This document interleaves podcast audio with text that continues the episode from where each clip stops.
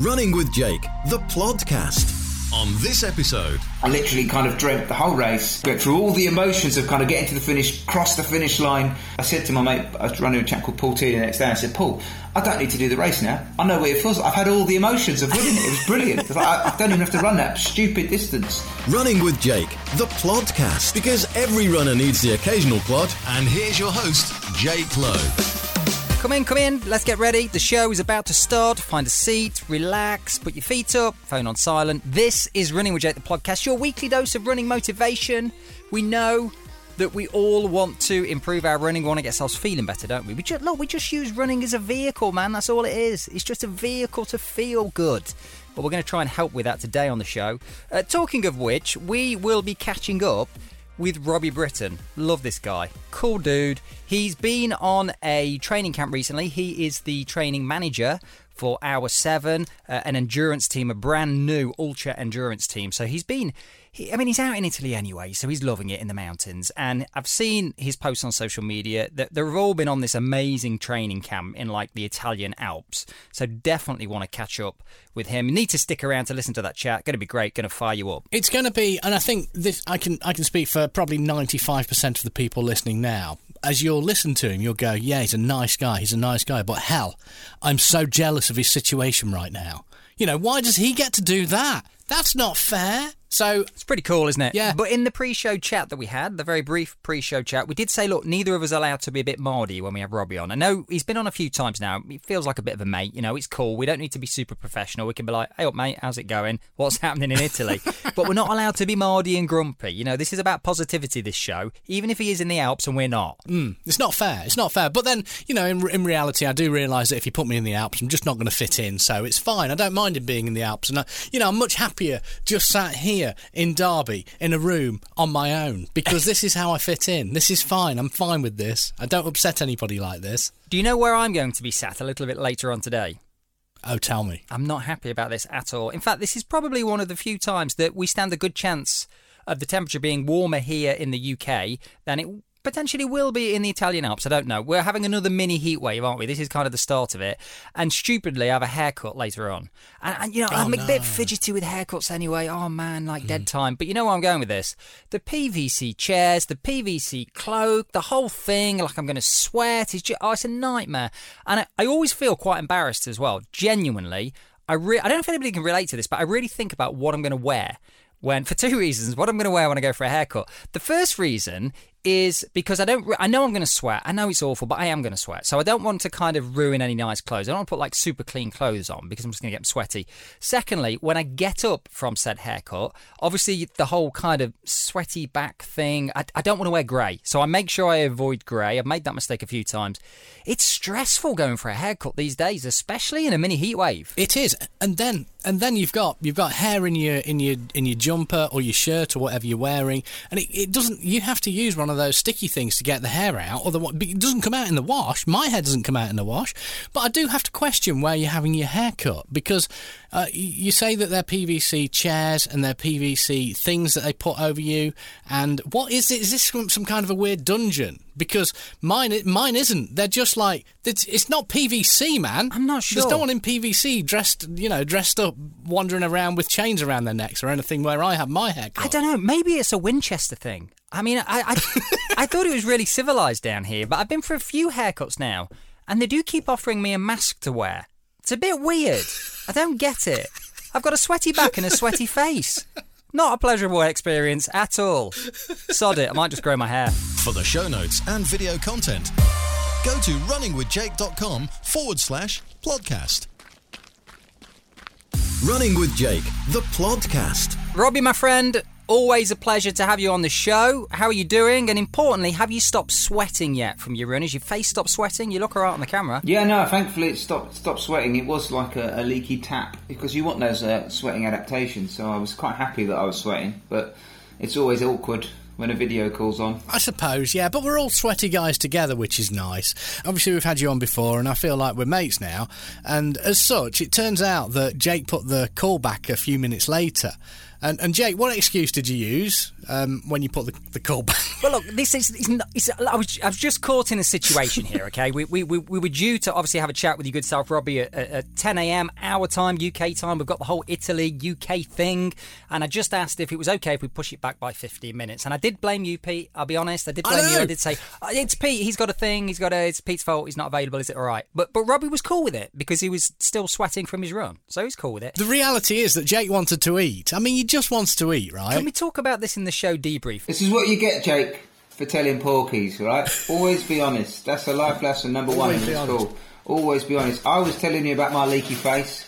If you were on the toilet and you just had to go, stay on there a little bit longer, that's totally fine with me. Just let us know. It's fine, you see. We're all friends together. That's I the need point. to have a word with myself because normally I am a heart on the sleeve guy, I'll be very honest and things. But I, I just found myself, I think I was just caught in a moment there. And I did have to eat, and I'm running later with a club, and it's like, oh, I've got to get the food right. That must be a massive thing for you. Come on, you must be able to relate to that, the whole fueling thing. Do you, do you get paranoid about food? Do you have like a bit of a system, or are you just kind of more carefree? But ironically, Jake, like I- I've done the the, the, the IOC Sports Nutrition, Nutrition Diploma, which took me a couple of years. I, I consider myself reasonably well versed in the terms of nutrition, and I don't. I don't worry about it too much in terms of the timing. Like if I'm running a bit late or work's a bit busy, I'll make sure I've got the the energy I need for the sessions I've got. Like the night before a long run, I'll make sure my dinner's like a, it's a decent amount of carbs and stuff. Um, but on the flip side, I'm an ultra runner, so if I have to eat in the first ten minutes of my run, like, and it's a it's a some kind of egg sandwich or something, like I can do that. So I've kind of got, probably got the best of both worlds there. I know what I should be eating, uh, when I should be eating it, like in terms of like having uh, caffeine supplements before a hard session, all that stuff. I know that the amounts, the timings, all this kind of stuff. But also, as an ultra runner, if I'm running out the door and I'm eating a baguette, that's not the end of the world. Yeah, I guess it's a funny one, isn't it, with what you guys do? Obviously, I want to chat about the training camp you've recently been on. You know, a mix of 100k and 24 hour events that you're looking at targeting. This is just crazy stuff. Awesome. But you, you need, like, I guess, a mix of, like, foods as well, like real foods. I mean, you can't, surely you can't survive just on the, like, of the likes of gels and stuff. I mean, you, are you more of a savoury guy or a sweet guy, or because of your training and racing and the, the endurance stuff, do you have do you find that that affects what you eat in kind of normal life in terms of you know a Saturday night you want to enjoy yourself? Are you a dessert guy? You're a savoury guy? What what what's kind of your preference? I, I've got a very much a sweet tooth. Uh, I do have a fair amount of desserts. Um, what was good about the, the hour seven training camp, and was yeah, as you say, we had a mix of people training for the 100k world champs, the 24 hour Europeans, and some trail runners training for different races in the in the UK and abroad. And um, it was one that there was obviously quite a clear need for nutrition. Um, they were all training pretty hard. When you train at altitude, you, your appetite can go down, and your your actual need for energy can go up because you're training harder uh, than you usually would for the same perceived effort. Um, and actually, it was one thing that we often forget about It was in a training camp environment. It's quite a social moment when you're when you're eating. So it was quite nice to see uh, like the athletes were often cooking together. Um, had, we had apartments that they were sharing, um, and and the chaps' apartment it was a, like a slightly bigger one. Everyone was all the athletes were in there together, sharing their kind of food, sharing the kind of responsibility of cooking, and it, it just showed that yeah, it's much more important than just what you eat when you eat, but also like it can be quite a nice way to bond as a team. So it's it's an important part of it, I think. I really like that. It makes total sense as well. I mean, especially you, over in Italy, as, as you know, I, I know Italy pretty well with my girlfriend being from there, and, and it's such a social place anyway, as well. You know, so it kind of lends itself really well to that. But the fact that all your athletes and some of them we've, we've had on the show, as you know, been great to catch up with them. They're just they're buzzing about the whole thing about being part of a team, and it must be really nice for you as team manager to see that bond being built. Because I guess it's not, and correct me if I'm wrong here, but it's not just about that that innate ability that an individual has. Okay, they've got the potential here, great, but actually, can we shape them? Can we help them to grow? Do they fit within the team? You know, what do they bring? All that sort of stuff must be you must must make you pretty proud. I've seen some of the videos, obviously on the website on the Hour Seven website. So, with the training camp in mind, obviously we had the idea being that we help them with their with their with their performance going forward. Right, you want to help everyone get better, but also, yeah, that team element was a huge part of it. It's quite a solitary sport, ultra running uh, in general. You spend a lot of time on your own. Um, and I, I've just been on a call a, a couple of nights ago with the 24 hour team going out to Verona in September, and the team element really brings an extra dimension to it, especially psychologically, because you can find that in the low moments of a race, if you're just doing it for yourself, um, it's hard to keep pushing. Whereas if you have other reasons, a greater purpose, uh, like such as a team, such as the, in the 24 hours, you're all scoring together with Team Hour 7, and it's, it's hopefully something we see come through in some of the videos and footage that come out of the, of the training camp. But uh, on the ground for us as, as a, as, a, team manager, it was very clear to see there was a, a real kind of team ethic. Uh, every time someone else was doing a session, the others were there to help. Uh, we had like um, a group doing uh, road intervals one day, and the other the, the trail athletes were kind of cheering them on beforehand. When they're doing the trail athletes, we had doing a, a kind of structured hill session. Um, Ollie Garrett and Damo Carr were out on the hill cheering them on and kind of making sure that yeah they were they were running up and down the hill, but they were handing out the bottles and stuff, and it was kind of little bits like that. That it's a very small um, gesture, but it can have a huge impact on on how a run goes, but also how the athlete kind of feels that they're, they're, they're, part of something a little bit bigger than themselves. Greater purpose. I really love that. Not always so easy to find, or I guess be aware of, but it can really, really help, can't it? Like you say, when the going gets tough, particularly in the sorts of events you guys do and, and are working towards, massively beneficial to just think about that kind of greater purpose, being part of a team. It's funny, you know, because listening to you talk about this on a much different level, but a, a personal level, Robbie, I've recently joined the, the running club here, the local running club in Winchester. Not much of a running club guy, never really been part of one, only for a, a few sessions, and then we moved when we moved from Bristol and stuff. But it already just I've only been to like two sessions, and I joined the guys for a long run. Only just two guys on a on a on a Sunday. A Sunday just gone. I hadn't met them before. They hadn't been part of the the sessions I went to, but I just felt part of something. It was funny, and also not leading. Like I felt like a bit of a passenger. I could go along for the ride and enjoy it. I wasn't leading the trail run and things like that. It's, I just felt like I was part of something, and it wasn't just about me. And that's just you know three of us running out on the trails in a a local sort of club with our own personal goals. So I I totally get what you're saying there with with the team kind of ethic, as you mentioned. Really important. Obviously, you guys, you're a professional outfit. You want to help give these uh, the team of athletes you're working with the ability and the platform to really do well and excel. Aside from the obvious core of, of training, the running, what other elements, what other areas of, of, of the, the big picture are really important for you as a team to work on? Be that the physiology, be that the nutrition that we briefly touched on, the psychology. Is there one area that really stands out as the, the where you're going to get the biggest return for, for kind of the time invested? The biggest return for a runner is always probably going to be running, running in sleep. Um, fair enough, fair enough. But, uh, Aside from the running, the uh, yeah, so it was really good on the camp. Uh, we had a uh, Dr. Jamie Pugh of Liverpool John Moores Uni, who's a, a physiologist, and his, his, his wife Sarah Jane were out there helping out in that regard.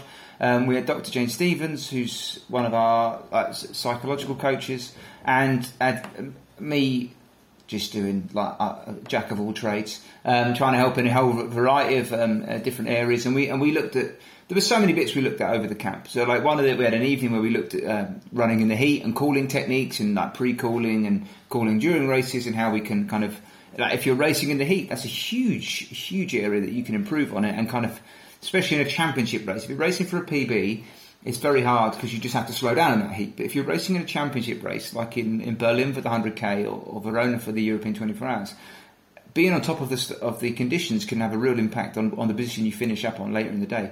Um, other areas, yeah, we did a whole a whole night's talking around the psychology, but every little kind of evening talk we did in morning and kind of like that kind of almost that informal chatter the whole way through the, the 10 days we were out there, um, then kind of played into each session. We were saying, okay, what, what like coping techniques?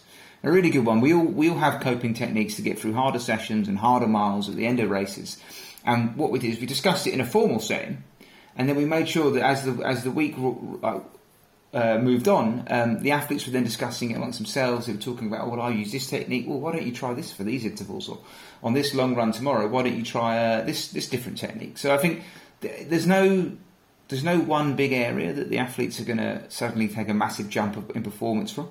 Um, they're all very good athletes that come into this team. They're all kind of at or, or uh, around an international level.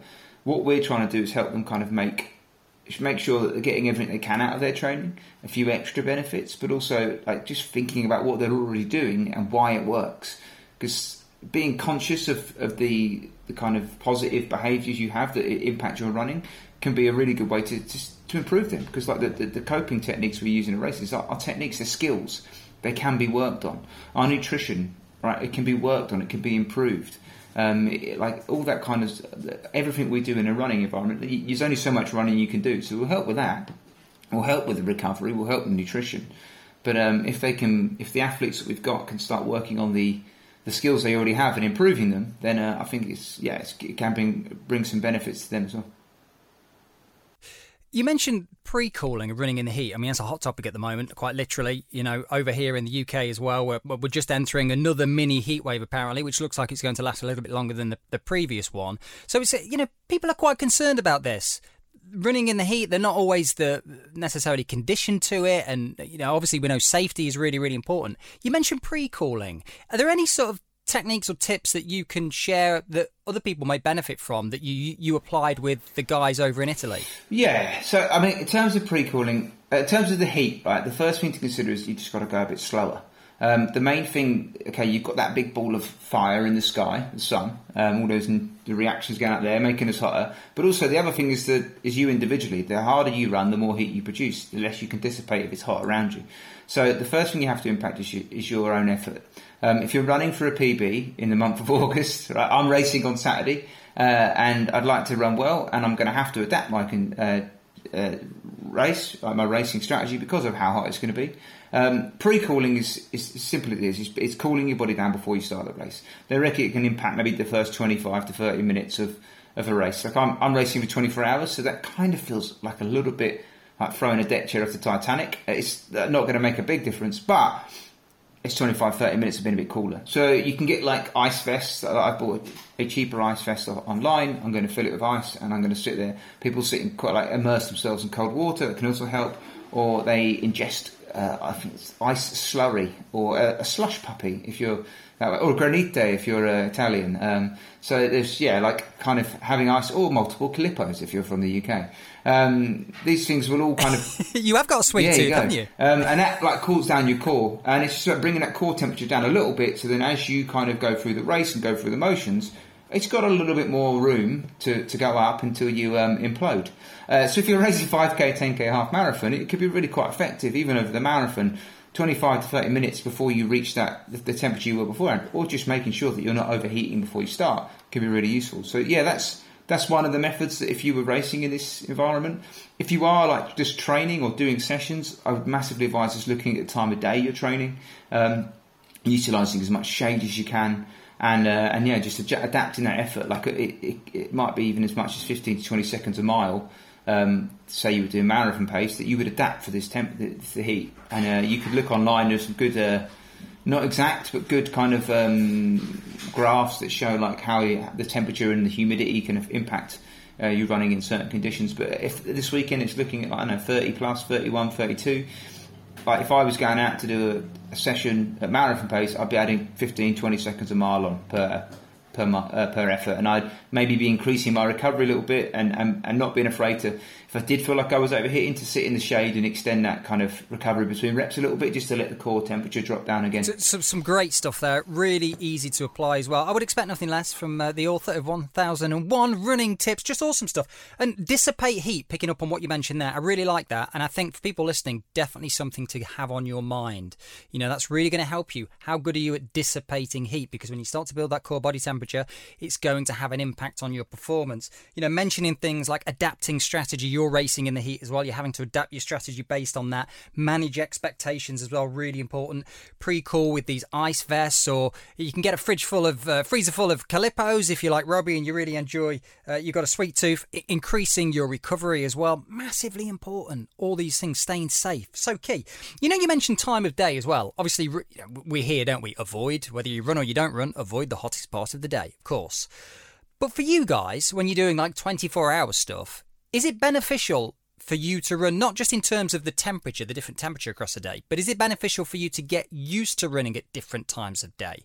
Do you know what I mean? Because you're going to be out there doing it anyway. Or does it not really matter? Is it a psychological thing? I, I guess like, I could get up at three in the morning um, and just go for a run, but then I would lose. It's just balancing things out, right? If you think you're going to struggle overnight, then do a night run, right? See what it's like. Practice, kind of practice your nutrition, practice kind of getting through the, the lower moments if you know you've done it, like I mean, at this stage, I must have raced.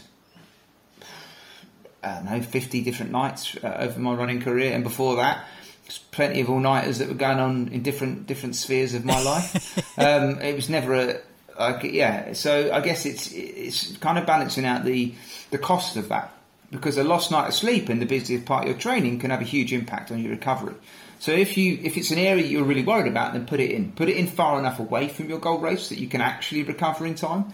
Like, it was like even we had the, the, the, athletes on the camp, right? They had certain uh, sessions we did. Um, Rob Sinclair, who's training for Trofeo Kima, he wanted to to do like a really big kind of uh, two thousand meter climb because that's what he's got in his race. It's a big old workout, and we had to like make sure he fitted it in around the rest of it and and kind of not actually okay. Well, this is a big workout. You're gonna have to put that in there. Is it going to take away from the rest of the week? Um, and it's the same with anything else. Like if you're training for a 24 hour race, and if you're if you've got a long run and you can do it at the same start time as, as your race, like I did a, a six hour training race, my longest run uh, in the build up for this 24 hour race, I started it at 10. Um, I started it at 10 a.m. because and on a day that was going to go 32, 33 degrees because I was preparing for the worst and hoping for better. Turns out that's going to be exactly the conditions I'll be racing in. Um, and I went through that first six hours of the race, if it was the first six hours of my race. Hopefully, when it gets to actual race day, I'll be tapered, it'll feel different, it's not going to be exactly the same. Um, but yeah, like the, the, the psychological part of it, if you're worried about the night, then practice for the night. If you're worried about the early morning, then get up and train in the early morning. Um, I actually, so there's also, if you're looking, wary of this kind of advice because it's for coming into a heat wave. That's not the right time to trying to adapt to the heat. You want to do it beforehand. Um, but like because I'm I'm a, I kind of I adapted before we went to altitude. The altitude was actually a little cooler than we'd thought. It was only like 21, 22 degrees. It was positively chilly. And as uh, coming back to the heat, I wanted to make sure that I, I built back up my adaptation that the body kind of has in the heat. So I went out in the middle of the day to do my last few runs, um, and it's been reasonably warm. So again, like you can think about the time of day in, in different ways. It, it, could be an opportunity if you are looking to build up your, your tolerance to the heat, and it can you get most of the gains of that in three to four days of, of running in the heat. Um, but it can be a couple of weeks until you're fully kind of acclimated to the heat. You can go out and pick the time of day you go out to make sure that your body's kind of getting that stress. But again, make sure you're hydrating well, keep on top of your electrolytes, and don't go and do too much too soon. Don't, don't do a three hour run in in the middle of the day when you haven't done any kind of hot running beforehand because it will knock you for six. I like that. Some of the stuff there about with the timing of runs and, and going out and if you know that it's an area you want to particularly work on, it might not it might not be for the physical benefit. It actually might be for the psychological. So you mentioned Rob Sinclair wanted to go and climb X amount of feet uh, meters of uh, you know elevation because that's what he has in his upcoming event. So it's probably going to make him feel good. But what you're saying there is, well, just need to be a little bit mindful of what what what's the cost of doing that. Okay, there's a massive psychological benefit, great, and and that's valuable. But is it going to impact you your sessions before or after? How do we build that into the the, the bigger picture? And I think people can perhaps learn from this as well, Robbie, that are, are training for relatively shorter distance compared to you guys. You know, marathons and, and half marathons. Marathons a classic one because most people won't run the full distance right in training, but they might fear that, oh, am I going to be able to do it on the day? And if I go and run it before the day, maybe it's their first marathon, it'll give them confidence. Yes, it will, I'm sure, but actually it'll probably have a real negative impact on the rest of your training. That's if you come away unscathed and you're not injured, you know, miss the marathon in general. So look at the, the cost of doing these things in putting these things into your training that that will help you psychologically but is, does it fit? Does it work? Is it a safe thing to do? I guess as well like as ultra runners you said like a marathon won't run like won't run the full distance but ultra runners not going to um, at some point in your training you've got to take a leap of faith and kind of be, take confidence in your training whether it's set by yourself set by a coach. Like if you, you haven't got confidence in your training and it's enough. Like you should look at that training and say how can i build my confidence in it? Maybe you look back sit down and kind of go look, this next section is going to be the longest one I've ever done. And one, look back, look back further than this particular training block, right? Because you've, you've always gone longer. If it's your first marathon, then yeah, look back at the training and say, okay, what have I done beforehand? What, how, what, how many half marathons have I done before I've done this half marathon? Like before this first marathon? How many long runs have I done? How do I feel in those long runs? Have I finished those long runs feeling strong?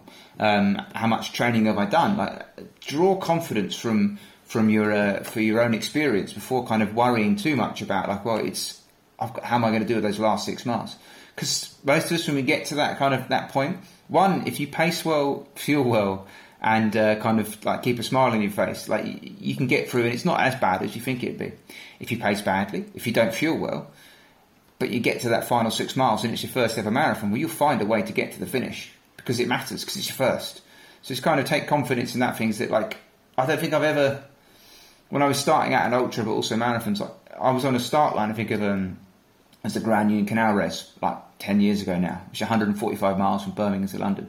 And someone there was like, oh, good, yeah, I wonder if we'll, I wonder if we'll finish. I was like, what do you mean? He said, well, I don't know if I'm going to finish this race. And I was said, I wouldn't be on the start line if I was 100% certain that I could, I could finish. Oh, yeah, there might be some things that happen that stop me, but I, I, I think I can. I'm pretty sure I can.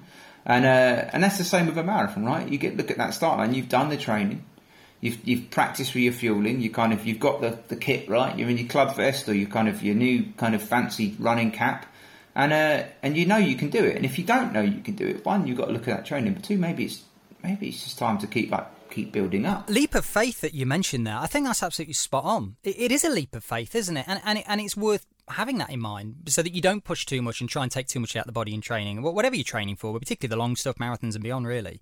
Because, like we say, you're probably not going to do the full distance, and if it's your first marathon, you you naturally need to take a leap of faith. So if so, let's say you guys, let's say you're training for 100k, right? Um, how far would you run as your longest run typically? What what where would that sit? So it varies athlete to athlete. Depends on the experience of, of the athlete, um, how they kind of how they normally react to, to, bigger, longer runs, how they fuel those longer runs as well and pace them. Because if you've got someone who paces quite hard from the start, you're not going to get them to do too many long runs in training because the, the, the damage will be even bigger. Um, and in general, it'll be done in time. Uh, so I would have someone probably do four, maybe five hours of running, uh, so the intensity is lower uh, so the distance isn't quite as big. Um, but yeah, again, it depends. If you've got a runner trying to do a six and a half hour 100k, them doing a five hour run, they're, they're going a long way. Um, if you've got someone who's doing eight, eight and a half hours, them doing a five hour run, totally different. So it, it does really vary. I, I remember, I think I was looking at, oh, who was it? One of the young lads um, who's training for the 100k, not someone I coach, one of the Scottish lads, I can't remember his name now. Um, he did really well at the ACP. He was second. Um, I want to say Richardson. I can't remember his first name now. Oh, that's really bad. I'll check it in a second. Um, but he, he did a 65k training run, uh, and it and that was his longest one. Um, some of the people I coach are doing 50, 60k for in the build up. Uh, it, it, really does depend. Ollie Garrett, he's got a couple of different. He's, he's done a, f- a few longer runs, um, but like with any kind of training block, it's you, you're picking up on your previous experience as well as that. So it's not just people look at that, what's the longest run in that 10 to 12 week block, but actually the longest run that anyone doing uh, training for the for the World 100Ks this year has done is probably the ACP 100K back in March. Like they've built up to that, they've done 100K in training in a race environment there. It's as specific as you can get to what they're going to do um, in August, at the end of August. So yeah, like in your actual training block, uh, whatever you can comfortably recover from in time for the race. So it might be 50, it might be 60, 65k. I guess as you're describing there, you know, it is different for different people, but you guys still need to take to a degree that leap of faith that you mentioned earlier because you're probably not going to be doing the full 100k in training. Rob Sinclair might want to do that and just smash out some hills and things, but in reality, you're probably not going to do that. And obviously, it depends how long you're looking at taking for the for the event six and a half hours then you kind of work out how long that should be in terms of your longest run in terms of hours and stuff but it goes back to that marathon thing you know, just having that trust in the training and that consistency and everything coming together on the day is really important. I love what you said about your race, the 145 miler, was it? Where you, you know, the guy saying to you, well, uh, you, you, know, what if we what if we can't finish? Do you think we'll finish? Do you think we'll finish? You go, well, yeah. I mean, that's why I'm here. That's you know, that's it's that leap of faith. I've done the training. Yeah, I'm on a I'm on a start line because I think I've got a chance of finishing.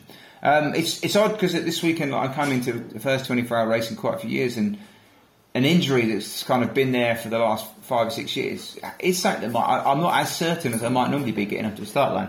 And I'm taking more of a leap, leap of faith than usual, but sometimes you just got to, like, the only way to find out if your body can handle 24 hours of running is to run for the 24 hours. Um, the weird thing about some of the trail running, so like, so, for, so Rob and, and Kirsty Welch, uh, our other trail runner in hour seven, um, is that you can spend that time on feet in the hills. You might necessarily do the distance, but it's a really weird one. Like you can spend a long day out in the hills and be six, seven hours, and you're training for a four-hour race. But you're out and you're stopping at refuges. You kind of you're taking it a lot easier with your race pace, and the, the hill running does provide that. The kind of the impact can be a lot less. And my wife Natalie, she's training for the Tour de France.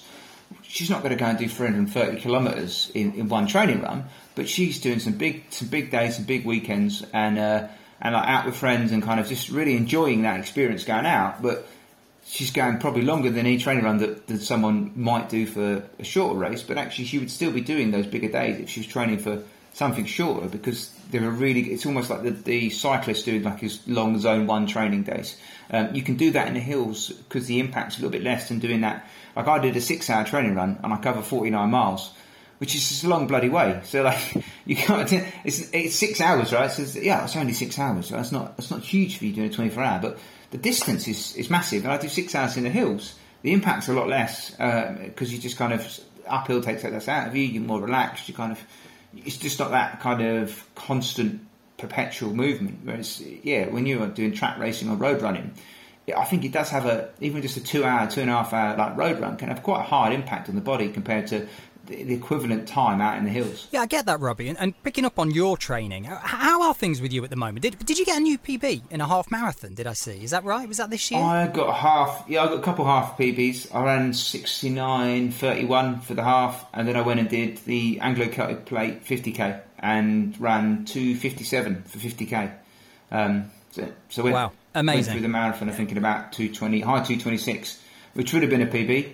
Um, but yeah, I was training for Milan Marathon, and at the last minute, because my mum was coming over, a partner, um, and her partner got sick, so I was able to swap and try and get in the the, the it was a trial for the European 50k champs um, for the British team. So I, I, went over to Perth and and uh, I ran that. Unfortunately, I didn't make the team. I won the trial and I ran the the, the standard, but I, uh, for whatever reasons, I didn't get selected. They picked runners from Manchester Marathon instead.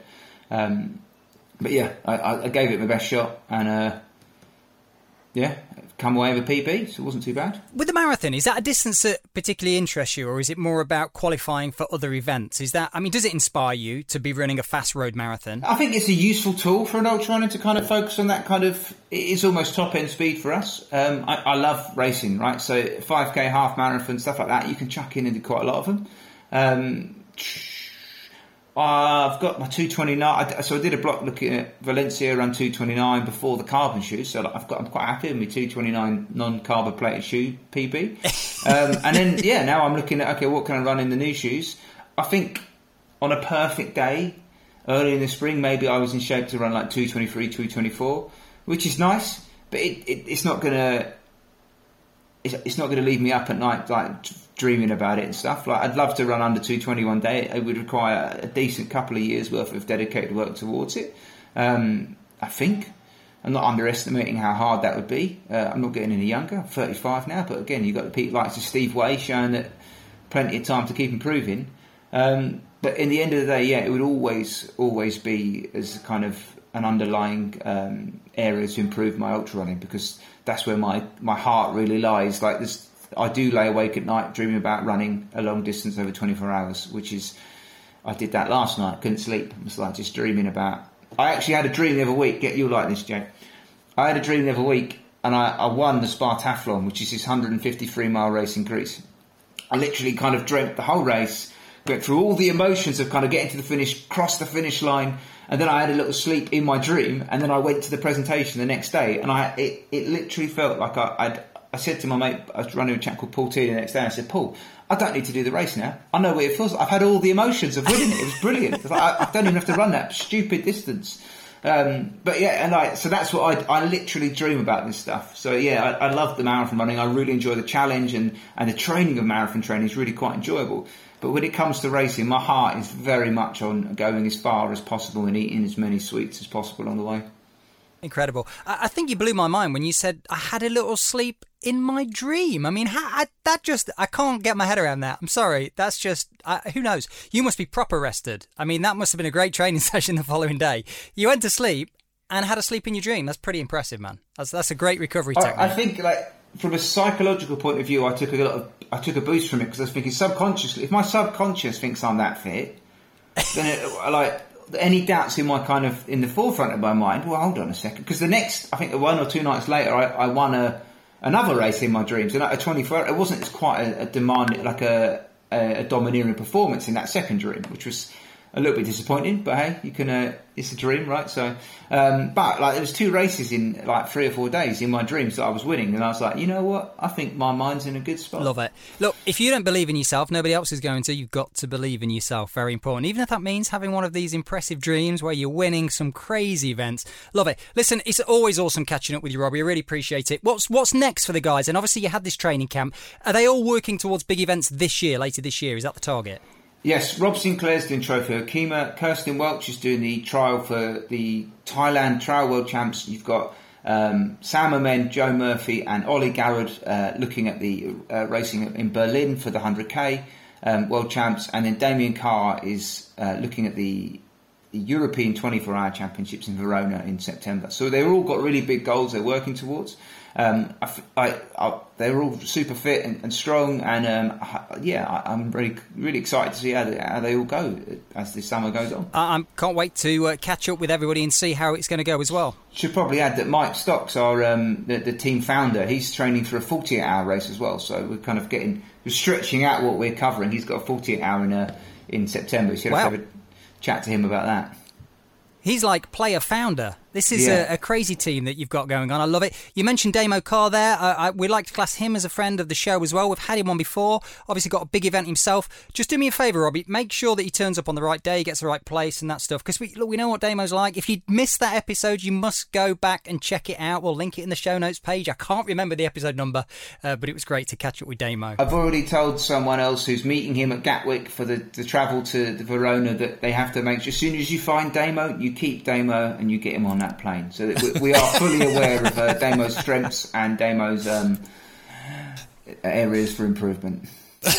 yes, I like that. Didn't use the work weaknesses. Didn't do that. Robbie, great to catch up with you. Good luck with uh, all the great work that you're doing with Hour 7, obviously with your training as well. Your wife, Nat, good luck to her in her event. If you want to catch up with the guys, the athletes, what they're up to, the team, Hour 7 will link the website in the show notes page. They're always posting various stuff on their social channels and great videos of training camps, so go and check that out. And of course, if you want to keep up with our man Robbie here, it's Ultra Britain on Instagram. Again, we'll link that in the show notes page. Robbie, nice to see that you stopped sweating. You're looking fresh, looking good. Have a good day, man. I'll try my best. You too. Running with Jake, the podcast. Always great to catch up with Robbie. Love him. What a guy. Top guy. And neither of us were Mardy. We weren't Mardy. It was good. No, we weren't Mardy. Happy we with were that. fine. Happy with that. I think we were quite grown up about it, actually. Yeah, we yeah, were fine about it. We shared uh, sweat stories, that kind of thing, you know, bonded. It's good take our relationship to, to, the next level. Really like that. Yeah. It's funny, you know, I was thinking the other day, actually, on a run at the weekend. You know, we often talk about comparison as a thief of joy. Mm. And I do think there's some truth in that, definitely.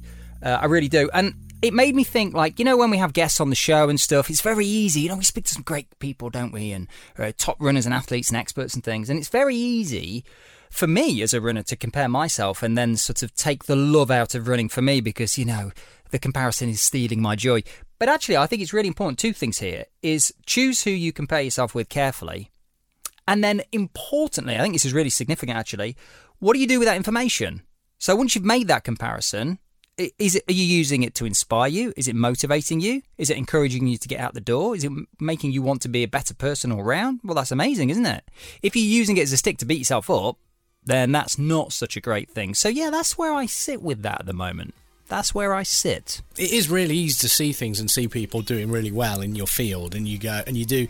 I think I think a lot of people's natural reaction is to hit themselves with a stick, um, but I think you probably just have to be a little bit more mindful about it and go. Actually, you know, look where you are, look where you've come from. Dead important. And I think that awareness and being mindful of it, as you say, is absolutely key. Not so easy, but just something to work on, for sure.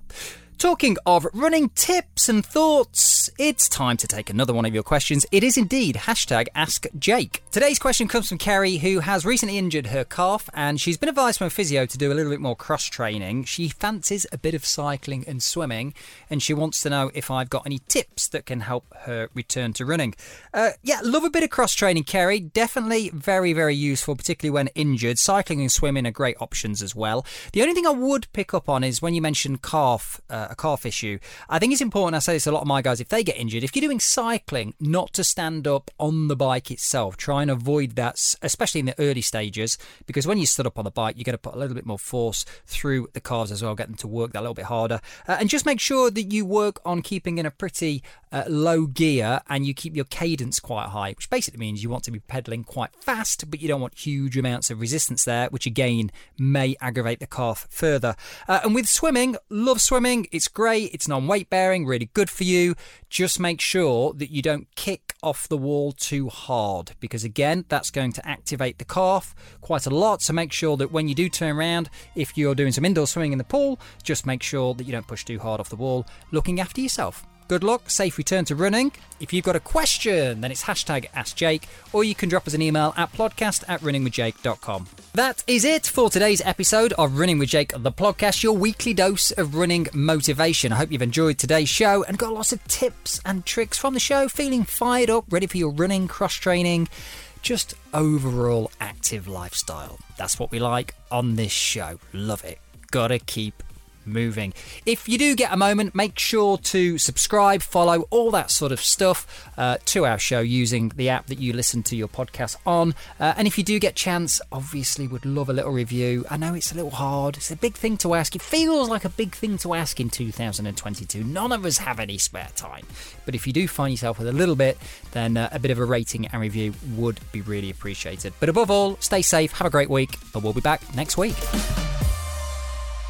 Oh, and one more thing. Don't tell people your plan, show them your result.